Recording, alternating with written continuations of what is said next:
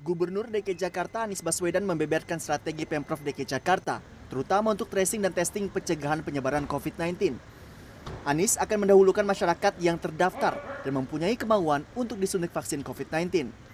Hal ini dilakukan karena jumlah vaksin yang diterima Pemprov DKI masih terbatas.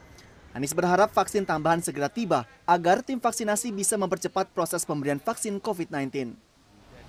Kita berharap uh, vaksin segera tiba sehingga tim vaksinasi bisa langsung uh, memanfaatkannya. Yang tidak mau divaksin bagaimana sanksinya? Loh sekarang vaksinnya aja masih sedikit kok. Ya yang mau aja dulu yang divaksin. Gampang bukan?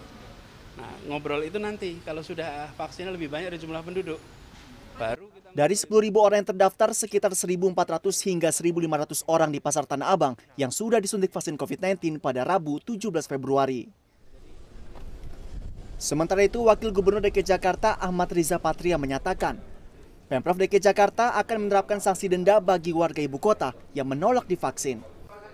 Denda maksimal 5 juta rupiah akan diberikan pada warga ibu kota yang masuk kategori penerima vaksin namun menolak untuk divaksin.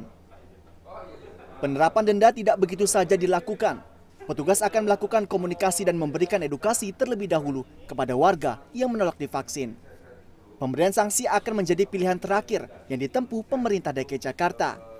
Vaksinasi tahap pertama di ibu kota menurut Riza telah mencapai angka 90,8 persen dan tahap kedua mencapai 52 persen. Sebanyak 160.400 dosis vaksin telah tersalurkan. Tim Liputan CNN Indonesia.